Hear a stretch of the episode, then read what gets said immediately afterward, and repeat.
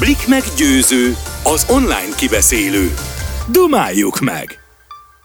Na, sok szeretettel köszöntök mindenkit, én Szabó Győző vagyok, ez itt a Blikmack Meggyőző podcast beszélgetős sorozata, vagy ahogy a britek mondják a Szigetországban podcast, tehát egy podcast, amit hallgassatok, nézzetek, élvezzetek, nagyon jó emberekkel, izgalmas emberekkel beszélgetek a Blik bármelyik felületén, és a YouTube csatornákkal is mindenhol elérhetőek vagyunk. Szerintem eddig nagyon izgalmas dolgok történtek. A mai vendégem, akivel beszélgetek, egy különleges beszélgetés lesz, mert valójában régóta ismerem, de nem tudom pontosan, hogy ismerem-e vagy nem ismerem. Én nagyon izgalmas embernek tartom. Egy nagyon-nagyon-nagyon... hát ahogy ismerem, egy nagyon konok, egy nagyon önfejű, egy nagyon tehetséges, egy nagyon céltudatos ember, aki pusztán a lényével lenyűgöz szerintem mindenkit, engem is sikerült lenyűgöznie. Nem titkolozom sokáig tovább, tény, hogy tehetségével kivitte a szakma szeretetét, az én szeretetemet is. Ő Magyarország legmagasabb színésznője, és hölgye, és az egyik legismertebb magyar színésznek a menyasszonya. Ő egészen pontosan két gyermek édesanyja, és az édesapja pedig nem más, mint Szabó Győző. Tehát köszöntöm Szabó Győző menyasszonyát és két gyermek édesanyját, Rezes Juditot. Szia Juditkám! Na, hogy vagy? Hogy vagy? Ja, sziasztok! Hogy jól vagy? Köszönöm szépen, nagyon szép volt ez a felkonf, köszönöm szépen! Igen, és milyen érzés Szabó Győzőnek a mennyasszonyának lenni? Őszintén, mennyi időnk van rá, és stb. Tök őszintén, milyen ember Szabó Győző? Tehát úgy kell csinálnom most egy anyagot, hogy tudod, ahogy... Mint, hogy nem... Értem! Most egy kicsit próbálok objektív lenni. Tehát, jó. Hát figyelj, hogyha engem konoknak állítottál be, akkor azt gondolom, hogy te még konokabb vagy. Én nem rólam beszélünk, a Szabó Győzőről.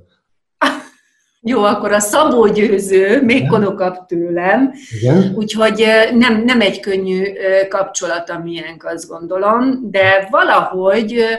valamiért együtt maradtunk nagyon-nagyon régóta, és szépen csiszolódunk egymáshoz. Úgyhogy szerintem jó úton haladunk ahhoz, hogy igazán egy szép társas életet tudjunk. Tök jó. Neked mi volt a legkedvesebb, a legjobb, ami a legelőremutatóbb volt a szakmai renométban előadásod, vagy film, vagy bármi egyéb? A főiskola után, ugye én bekerültem a Katona József Színházba, én nagyon szerettem volna oda bekerülni, tehát a fiatal színész célom az sikerült, de hogy aztán mi van utána, azon én soha nem gondolkoztam, és így teltek az évek. És tulajdonképpen pár éve jöttem rá, hogy azért ebbe a nagy űrbe, vagy valami, amiben most vagyok, azért lehetnek ilyen kisebb célok is.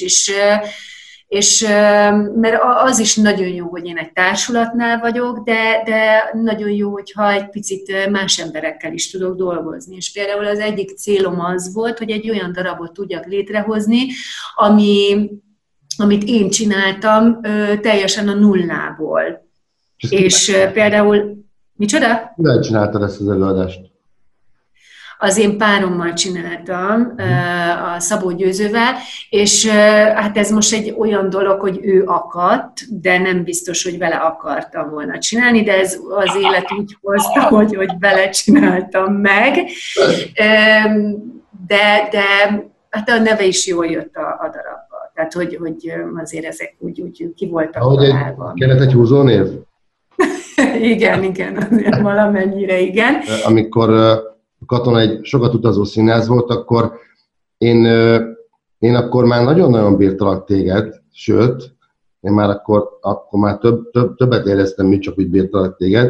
De azt hagyjál, de amikor eltelik egy pár év, mindjárt megérted, mit akarok mondani, utazik a színház, tehát tudom, hogy gyűlölsz repülni, és mindig leült a repülőgép, mellédült az ember, aki, mindjárt mondom a nevét, akinek végig a kezét fogtad szorongatva, aki nem volt más, mint Nagy Ervin, és akkor ott kellett végignéznem, hogy a Nagy Ervin kezét fogod végig a repülő óta, miközben én vagyok beléd zúgva, érted? azt hagyján, de amikor meg együtt voltunk, akkor is a Nagy Ervinnek a kezét fogta a repülőgépen. Nem a Fekete Tibiét, mert az Ervinét fogtam a Getting Horny alatt, és aztán utána, tehát voltak olyan előadások, amiben az Ervin nem volt, és aztán utána a Fekete Tibi, és én úgy emlékszem, hogy ott akkor a Fekete Tibi volt, azért voltál kiakadva, hogy miért a Tibinek, vagy a Fekete Ernőnek a kezét fogom még mindig, és aztán odaültél. Hát ez volt az enyémet is, de ez egy speciális dolog volt, hogy te akkor nyugodtál meg, hogyha... Igen, hát ez most érted, most hogyha akkor lezuhantunk volna, azért, mert a te kezedet fogom, akkor most mit mondjak? Hát volt elrendeltetve, hogy én a Tibinek a kezét fogom. Hát nem most, is voltam volna a Tibinek, hogyha zuhantok, és itt voltam volna nekem? Szerelem ide, szerelem oda, nekem ez volt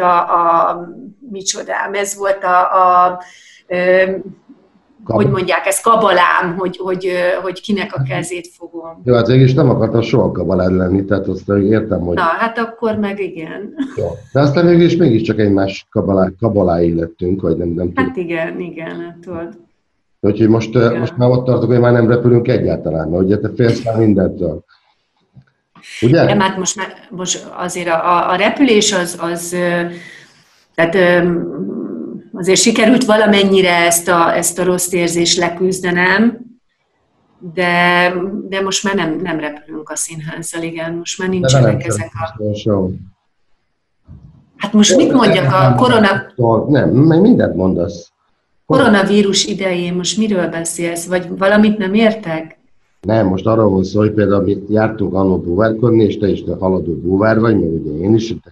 Igen. Nem csak az, hogy vannak bizonyos megrögzült, vagy berögzült dolgai, de amivel konkrétan nem tágítasz. Tehát azért, mert valami félőrült Egyiptomban, mit tudom én, nem azt, hogy robbangatott egy konyakéssel, vagy egy vajazó késsel, nem tudom mit csinált, és akkor onnantól mi évek óta nem repülünk, nem megyünk nyaralni oda, ahol szerettünk volna nyaralni. De nem akarok egy ilyen belső magánjellegű beszélgetni. Igen, de azért most már kezdesz azért. Egyszerűen te eldöntötted, hogy nem repülsz olyan országokba, és akkor nem repülsz. Jó, de figyelj, most mit akarsz? Elvittelek, és akkor hazajöttünk, akkor édesanyád mondta, hogy Casablanca, akkor a legkiemeltebb terror, nem tudom, ilyen központ, vagy ilyen tevékenység, itt ami központja volt. Na, akkor aztán megrémültünk. De hogy így te egyszerűen eldöntesz valamit, most erre akarok kiukadni, és ott eldöntöttem. Igen, de ezt nem véglegesen döntöttem el. Abban az időszakban túl sok volt ez a terrortámadás, és mivel azért az a rész eléggé frekventált terület, és eléggé veszélyes terület, azt gondoltam, hogy abban az időszakban nem nagyon tanácsos, akkor még egygyerekes anyukaként kimenni. Hát érted, azért volt egy ilyen időszak, ez tény, hogy azt éreztem, hogy nem érezném úgy jól magam, akkor meg minek menjek ki rettegni. De hát az asztrológusom is megmondta, hogy én kétféle típusból vagyok összegyúrva. Az egyik az, aki bátor és minden vagánságot, meg mindent kipróbál, ez olyan, mint a sziklamászástól, a búvárkodásig, motorozást csinálom ezeket, de ugyanakkor van egy másik énem is, ami meg ezeket azért visszahúzza, mert folyamatosan azért van bennem egy ilyen kontroll, hogy meddig mehetek el. Egy erős kontroll van bennem, és ez a kettő állandóan harcol egymással. Ha még eddig nem vetted volna észre, én ilyen vagyok. És ehhez képest be voltál zárva Szabó Győzővel 3 hónapig, majdnem. Biztos nagyon nehéz volt, mert Szabó Győző is egy nagyon nehéz figura, te magad mondtad. De hogy azért sokan mondják, hogy a tűz és víz, tehát hogy akik tudják, hogy ez a kapcsolat létezik, vagy ez már ugye a mennyasszonyi, vőlegényi viszony, majd egyszer majd össze is házasodunk talán, vagy biztos, hogy összeházasodunk, csak hogy eddig ugye mindig más volt az első opció, vagy a prioritás, de ők meglepődnek azon, hogy hogyan tudunk mi tűz és vízként együtt élni, és amit mondtál az elején, hogy csiszolódunk, és ez tényleg nagyon jó. Én is azt érzem, mégis vannak ilyen kis folyamatos belső harcok, amiben én engedékenyebb vagyok, amiben meg te nem, makacsul ragaszkodunk, vagy konakul ragaszkodunk a közös dolgainkhoz, vagy ahhoz dolgokhoz, amihez úgy gondoljuk, hogy tartalunk-e magunkat. Én nem tudom, hogy előbb-utóbb ki fog engedni. Te vagy én. De valamelyikünknek előbb-utóbb engednünk kell. Úgy a gyereknevelésben, meg egy csomó más dologban is. Mert vannak apróságok, amiket elárulhatunk például. Vagy nem? Te mondd meg, hogy mik azok az apróságok, én nem tudom, hogy... Hát én lazábban veszem, te kicsit szigorúbban veszed. De... A gyereknevelésről van szó, ugye? Arról is, mondjuk arról is. Én azt gondolom, hogy a dolognak nem lesznek súlyos következmények, nem lesznek, te azt gondolod, hogy azért óvatosabban kell bánni, de valójában akkor fogjuk majd megtapasztalni, amikor az idő vagy téged, vagy engem igazol. Minden esetre azért vannak kisebb csatáink ezzel kapcsolatosan, de ezek olyan furcsa, mert régen például, amikor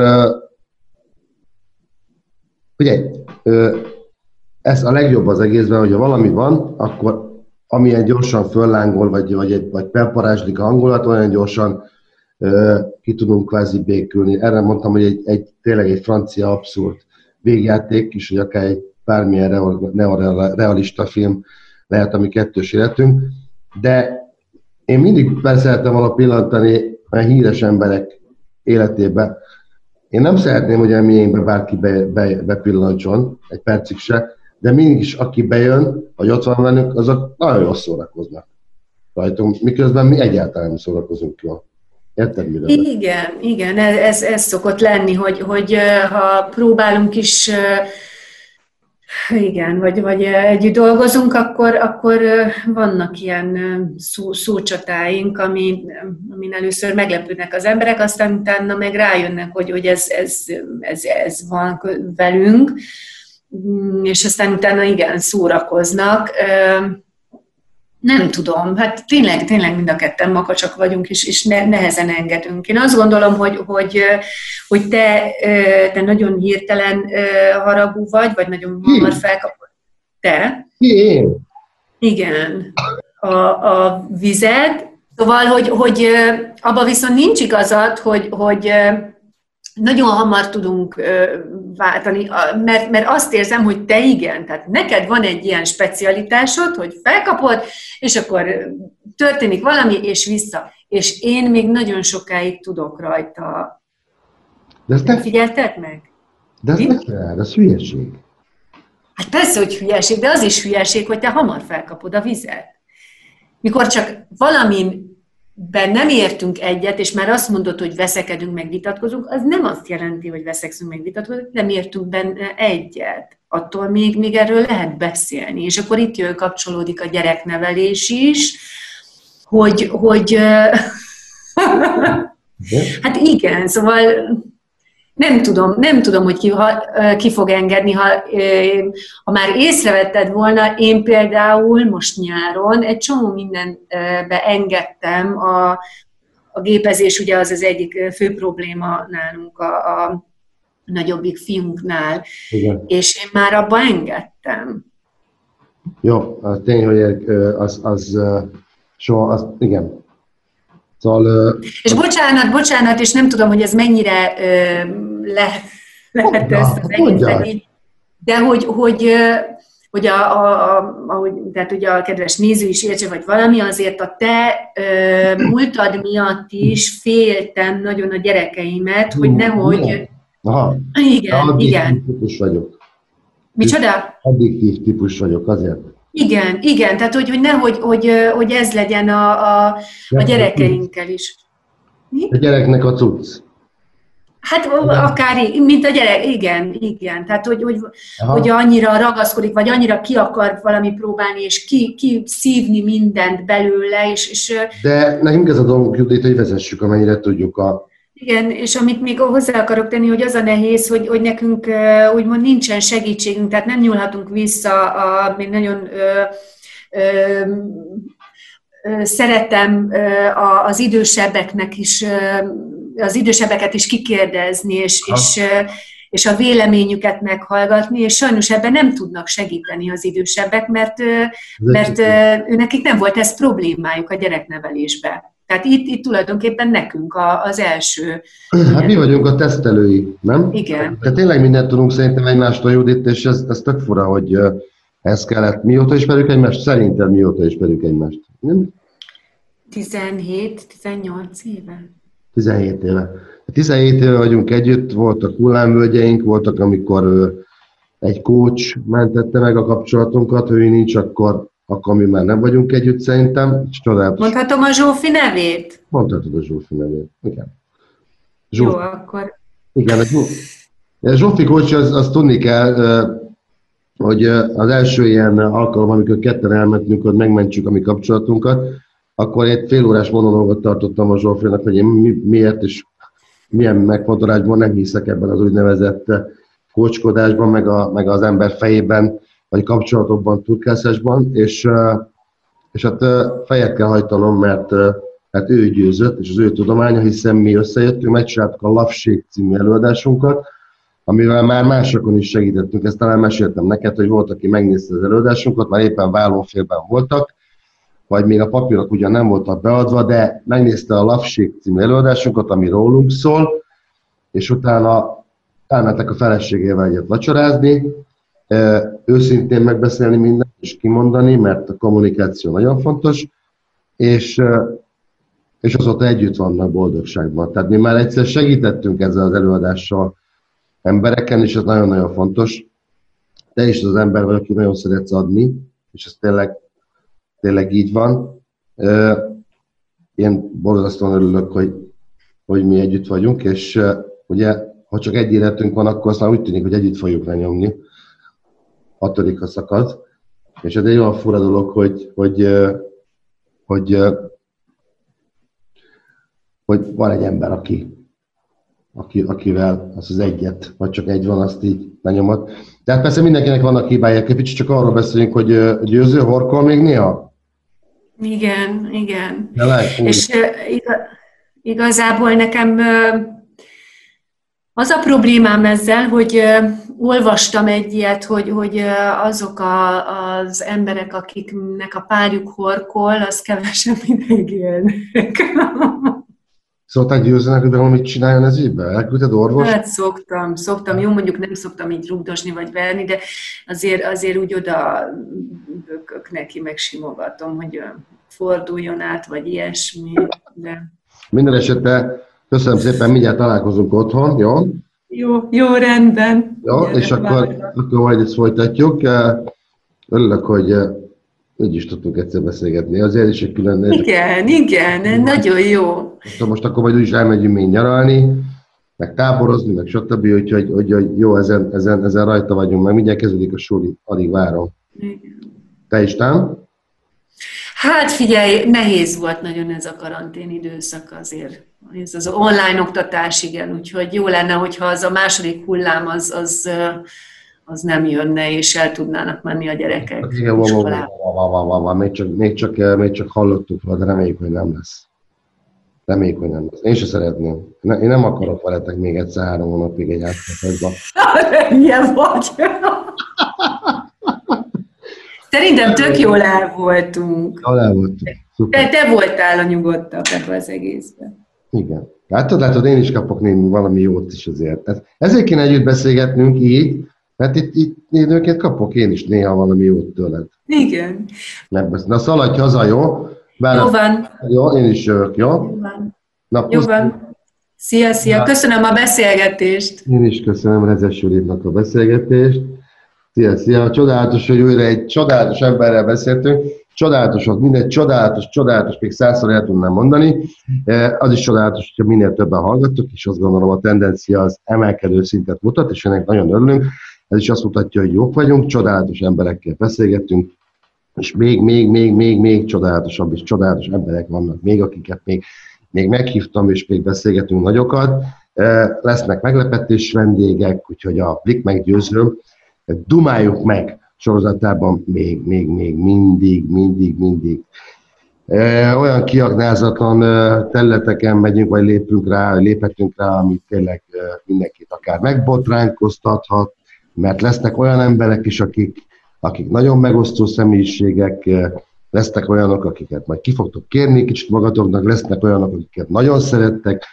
Tény, hogy a középpontban, az origóban, ha úgy tetszik, egy kicsit mégis mindig én állok, akit vagy szerettek, vagy nem szerettek, vagy megosztó vagyok, vagy nem vagyok megosztó, vagy azt gondoltok, amit akartok, de én szeretlek veleteket, úgyhogy gyertek következő adásba is velünk. A Blikmack Meggyőző minden felületen, a Blikken, a YouTube-on, és bárhol megnézhetünk vagyunk. Ez a podcast, ez a beszéljük meg, dumáljuk meg, az a Blikmack Meggyőző adása. Oké, podcast vagy podcast, ki ahogy mondja. Sok szeretettel vállalok benneteket jövő héten is. Sziasztok! A vendégem Rezes Judit volt, amely azt mondja.